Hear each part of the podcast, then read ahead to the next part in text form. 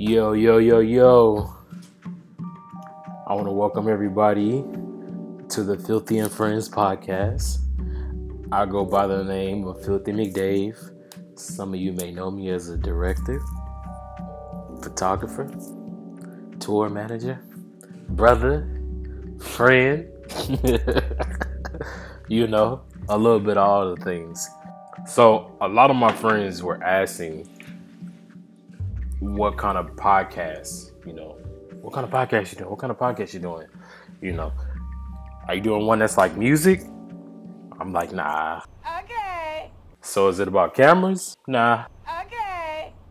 I just wanted to do something, you know, outside of the realm that I work in. You know, more conversations should be going on, you know, from the black perspective. Well, black male perspective on like mental health, relationships, sex. That's what I'm talking about. It was so black ass. It was black ass. advice, you know, or just telling funny stories, whatever that might be, a safe space, if you will. You know, anything to break up your routine you got going on. You know, I really wanted to do this with a co host, um, but for obvious reasons, Corona. I'm doing this by myself. Um, and I think the first couple of episodes, I'll have guests to chime in, but not like interviewee um we'll figure out other creative ways i got you know my the pot is stirring so i got it. But you know over the weekend i was listening to jill scott um speak so beautifully um during her versus battle with badu. And um jilly from philly dropped a word about holding on to art you know. And i think the exact quote is, you know, holding on to a lot of amazing work, you know, us as creatives, thoughtful work that could change lives. Um, but, you know, we get in our own heads. And because of that, you know, we start thinking about how the world would accept it. And it doesn't matter. You have to get it out. You know, you could be holding on to something, you know, that changes everything you know, and it really doesn't belong to you anymore. Uh, that's the the short version of what she was saying. and that sat in my head. It's just pointless sitting in your notepad or just unfinished. So my biggest takeaways was get it out. So that brings me here.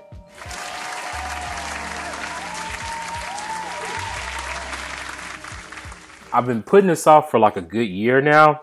You know, we're gonna keep these short and sweet the first few go rounds, you know, until we get a little a little a little vibe going, you know, and with all the craziness going on, you know, maybe it could be a light for somebody. You know, which brings me to, you know, the topic that we're going to be talking about today. You know, I was scrolling on um, Twitter, and my boy Spree Wilson, shout out, um, was talking about has anybody else been listening to the music they grew up on more than ever during these times? I find myself going back to those songs, artists, albums that gave me comfort when I was younger, much more than the newer stuff, you know.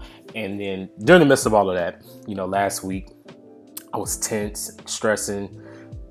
You know, sometimes when you start stressing, you know, that's causes for your whole body to start hurting.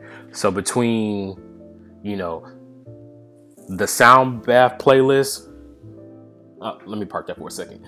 If you're ever on Spotify and you want to like relax or take some of the anxiety off, or you're having trouble like meditating, search for like sound bath playlist and go from there. Get lost in the rabbit hole.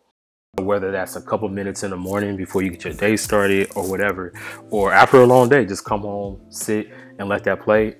And it's like amazing. But you know, back to what we were saying. How long been on? How long I've been on quarantine? I think it started for like March 10th for me, so I've lost count. But You know, most of my listening today is about 85% nostalgia based. Um, I, I, definitely have some artists that I enjoy right now, of course. You know, if you're my friend on Spotify, you see the music that I'm playing like all day long from when I get up until I go to bed. Um, you know, I can vibe with that. But, you know, the older music, especially with the versus battles, you know, it brings up records you may have forgotten about. Or with me being home and going through all of my shit in the closet, I'm finding old mix CDs. I found a mix CD from like middle school, and half of those songs, not even on streaming services. So that turned my whole mood around. And I was like, oh yeah, so I started creating a playlist and going on a deep dive for records that are just on YouTube and not on streaming services and creating my own playlists. And it's it's it's it's been fun. I'm low key ready to, you know, get my DJing on on Instagram Live. but not yet, not yet, not yet. We'll, we'll get there. But you know, songs that automatically just put you in a good mood. Doesn't matter where you at. an argument could have just happened. You know, um, you're in traffic you know, you know, your lunch break, it just takes you back to an exact moment, place, space, and time. You know, you can hear the first couple of seconds of a record and it just automatically boom.